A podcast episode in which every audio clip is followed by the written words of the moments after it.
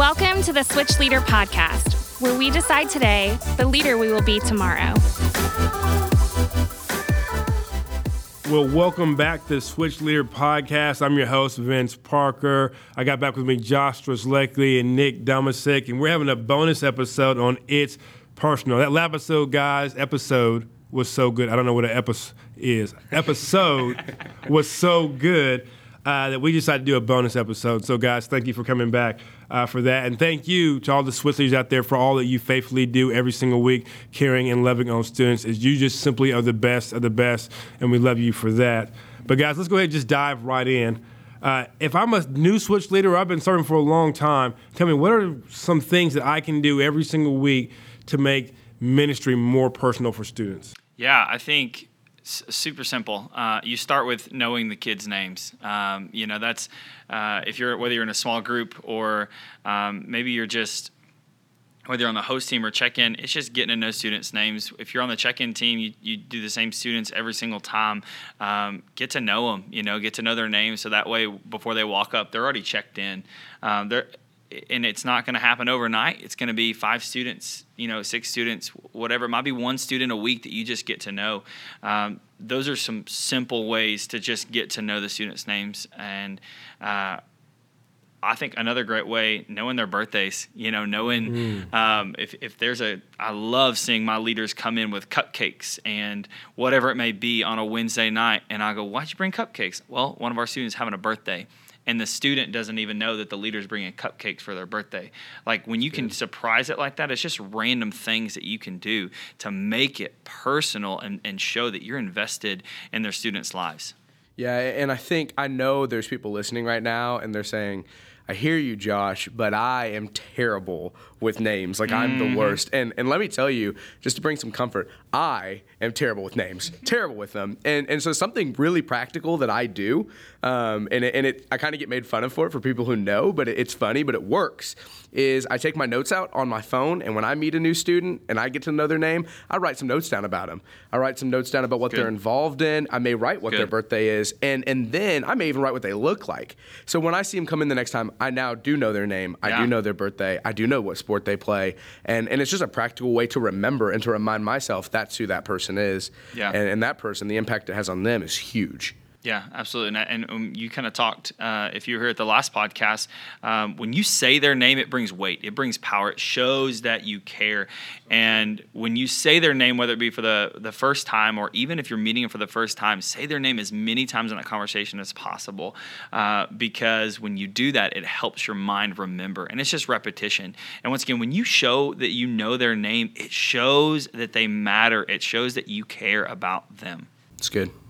I love that. And I think that also applies, and sometimes it can be overlooked, but when we have new leaders come in to Switch, sometimes you don't want them to feel isolated and you want to pick them involved. And so I would also add to that, man, take the time to get to know another Switch leader. Yeah. Yeah. Right. Take the time to get to know their story. You're getting to do this together. You're getting to level on these kids, care for these kids. Don't be out there and be isolated. That's good. Right. Yeah. So take the time. I know we say get to know the kids. I know we get to know the students. But, hey, if you're a new Switch Leader's there tonight, find out. Go shake their hand, give them a high five, and come back the next week knowing their name. I think that's just as important because we want them to stay in the game and stay plugged in just like we do with the students. So great stuff, guys. Let's go ahead and just move on to the next question here. Is one of the ways leaders can make it personal for students is by showing up. Practically kind of walk us through, Josh, I think you have a story of what that looks like to show up in a student's life. Absolutely. Students, they don't just go to school and go home and come to church. There's so many extracurriculars going on. And I think it's so important for you to know what matters to a student, whether they're into sports, whether they're into musicals or competitions, whatever it may be, to know what's going on. And I love the fact that one of our leaders, Amber, actually had quite a bit of her girls on a Wednesday night were all trying out for a volleyball team. On a Wednesday night was the tryout. So Switch was going on. This is a Wednesday night. She calls and says, hey, I'm conflicted. What do I do? And I said, well, you go and you cheer on your girls at volleyball. Yeah. So that way you can show up in their lives. And so not only did Amber go and cheer on these her students who were trying out for volleyball, their parents were there, and she got to connect with their parents. And then afterwards, a big group of them went and got ice cream together. So she got to spend time with not only the students as they tried out for something new in all of their lives, but she got to connect with their parents. And so did she show up on a Wednesday night? No, but she got to show up in their lives and make a connection and create a memory and a moment that not only is that going to speak to the parents, but it's going to speak to the kids, and their entire families are going to look different because she showed up in that moment. So showing up is not just showing up every Wednesday, but consistently showing up in their lives and what they have going on. And sometimes that means they have volleyball tryouts. Yeah. And sometimes that means they have basketball games, but for you to be there, I think that's huge. I love that story. Yeah, and one more thing to tag on there, if you know what's going on in a student's life, they might not have a parent or anybody who will go cheer them on for those things. Yeah. So imagine you're sitting there trying out for the team, or you're in a game, and you look in the crowd and there's nobody there. There's no parents, no friends.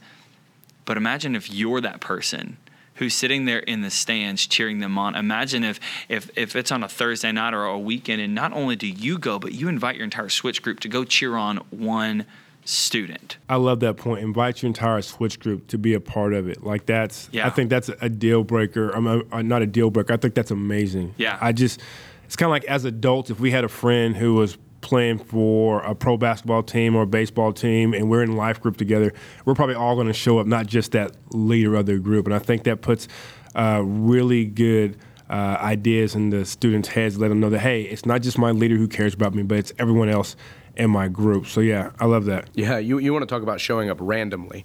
Like, that is a really big deal. And there is power in a name. That is so true. But maybe you should ask yourself this question is, how can I show up randomly for my Switch group? Yeah. Or how can I show up randomly for my leaders if I'm a community leader? Or how can I show up randomly if I'm an operations leader at Switch? And that might be writing a letter. That could be so impactful for a student. They receive a letter in the mail. How often does that happen nowadays? Mm-hmm. Not often at all. But that is an incredible way to show up randomly and can make such a big impact that overall, the bottom line to this is that leads them back to a place where they're hearing about the goodness of Jesus and what he's doing in their lives. Yeah. So good. That's such a cool story. Yeah. And all we're trying to do is build relationships. The best way I've ever heard it said that our job is to simply build a bridge from our heart to theirs and let Jesus walk across. And so when you're showing up randomly, that's what you're doing. You're building that bridge so that Jesus can walk across and do what only he can do. That's right. Josh just mic dropped on us, Nick. Mic drop. I heard it, too. It was good. Man, he literally just stuck his hand out and went mic drop. It's cool. I love it, though. I love it.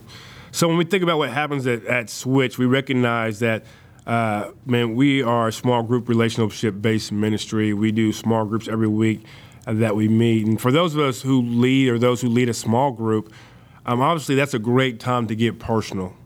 And we've said it many times in this podcast that the goal of a small group is not to get through the questions of the night, but to get to know your students. So how do you work with that balance? Because obviously, without that challenging students to move forward, you kind of have like a chaotic, almost anarchy type thing of like, yeah, we hang out every week, but there's no challenge. We just kind of do whatever. And obviously, we want to see that progress. So how do you strike that balance? What are some things that you guys have seen or done? I think for me, a really big part to small groups is you do have to build the relationship first. You can't just expect that you're going to walk into a small group and lives are going to be changed the first night. Mm. That would be amazing, and that may be some of our stories, but that's not usually the case. Usually we do have to build a relationship. We have to get to know the people who are sitting in that circle, because that's when, and we talked about this on the last episode, that's when that trust is really truly formed. And you want to talk about the bridge. That's when that bridge is starting to form. And we get to start taking steps into our lives deeper. And so I think one big thing for me is don't feel like you can't share. that can be a big part, is you sharing. And maybe it is sharing something that's going on in your life as a leader with them. But just remember that you don't ever want to burden a student with what you're going through, because you're there to encourage them. You are there to build them up. You're there to support them. And overall, you're there to just build that trust so that they share with you and you can step into their lives and walk with them. So maybe a key component is, and one thing to lean on, is do less talking and more listening. Mm.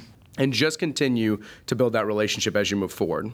Yeah, and I think that's great, because when you listen, here's the reality is the messages every single week are so powerful, and the questions are so important to go over because it's instant application.